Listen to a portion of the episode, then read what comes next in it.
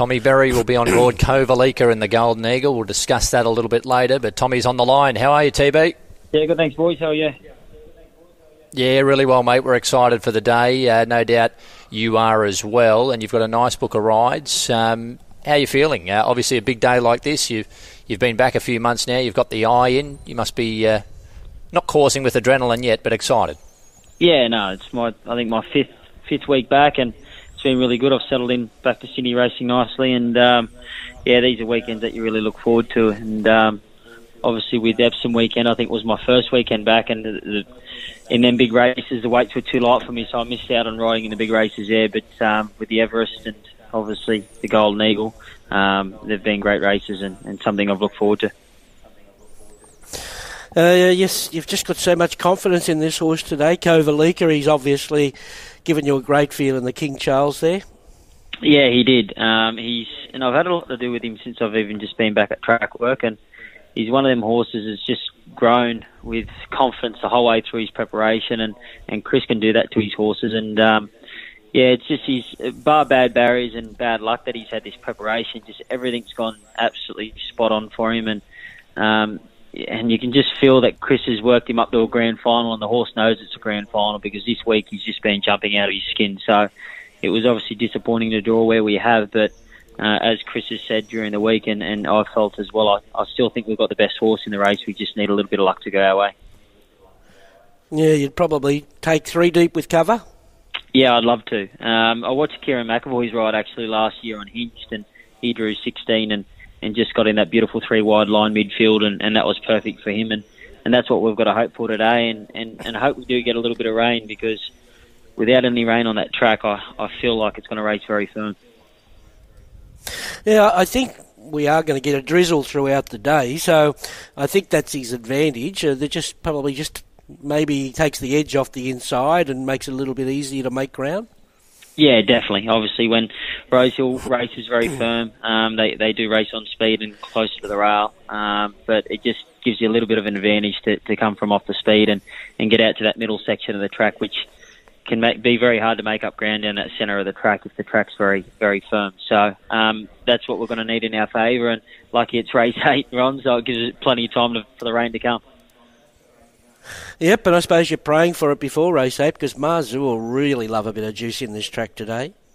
Yeah, he will. He'll he'll be the horse that'll probably appreciate it the most. Um, he'll just take a bit of sharpness away from his main rivals, uh, the Joe Pride pair. But um, look, even with give out of the ground, you'd have to say, um, even though I'm really happy with the way he's going and and he, he's flying at home in his work and uh, bar him getting knocked over in the Everest, it was good to see that he was going to have something to offer there. But um, obviously the two favourites are going to be very hard to beat, and, and especially think about it's drawn very favourably for him.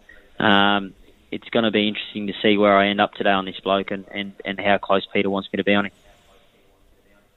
Uh, you're on first light in race three. Uh, Chris has a bit of luck with these switch horses. He comes back to uh, to Sydney today. Yeah, he's been mixing his form in Melbourne. Uh, comes back a little bit in trip. Um, he's a horse that's been able to race on speed and, and be competitive in the past, especially at Rosehill.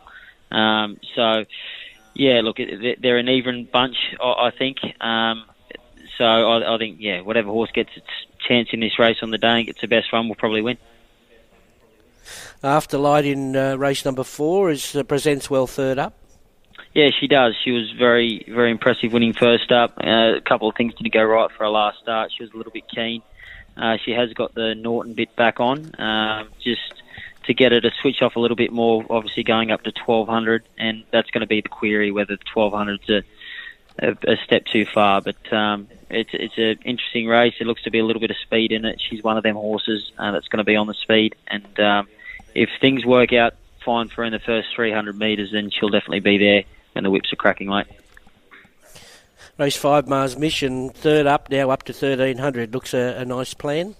Yeah, he, he's only been up to 1300 once uh, in his career before today. Uh, I think it was in the Guineas, in the Bendigo Guineas, um, a couple of preparations ago. Um, he's always been a sharp horse, puts himself on speed. He's lost a little bit of that speed now. He's, he's at the age of five, so we just feel it's probably the right time to step him up to the 1300. Thought he worked through the line really good last start at Randwick. Um, so in a race where he's drawn well, uh, he should get a nice run somewhere just in the first four, and I think he's he's, he's a really good chance today. And Victory Lane, well, anything can win this race, but uh, he was a, he was as good as anything in the lead up, but he was a month between runs. Yeah, I was I was gutted he drew 23 because I trialled this. I had a lot of time for him last preparation, but he was one of them horses you just thought in six months' time he's going to be a better horse, and he came back, trialled really well at Kembla, uh, ran ran well first up off off just the one trial, and um, obviously got caught off the track last start and had to do a bit of work. So he's a horse that I, I think he's better he might be even a little bit better than a midway horse. So I thought he'd be the best rider in this race, to be honest with you. But the gate does obviously work against us. Uh, but if he can get a, a bit of luck in running, then uh, you know, don't be surprised if he wins this race. And just before we go, you, you, on Tuesday, geez, you, you might be on the big stage there. You got the, the big dance, the little dance, and the barn dance, and you got three great rides there. You got Hey, you got you Wicklow, should Spangler, dance. You should see and, uh, and C- Cavalier Charles. I reckon they can all win. yeah, I, I put your own well. stage up there. I'll be dancing on Tuesday night, that's for sure. But um, no, as you said, they're, they're all great chances. I think Wicklow's drawn favourably, and I galloped him this morning at Rose Hill, and he's in great shape. Um, there's a sense of timing about him. Um, uh, Chris Lees' horse in the Little Dance was really good the other day, just too far back in a slow run race, uh, but hit the line nice and strong late. And if we do get a bit of rain over the weekend, it's definitely going to suit his chances on Tuesday. And um, Cavalier Charles, I haven't had a lot to do with his horse. I, I rode him at his first ever start, actually. Um, I think it was at Moruya or Nowra.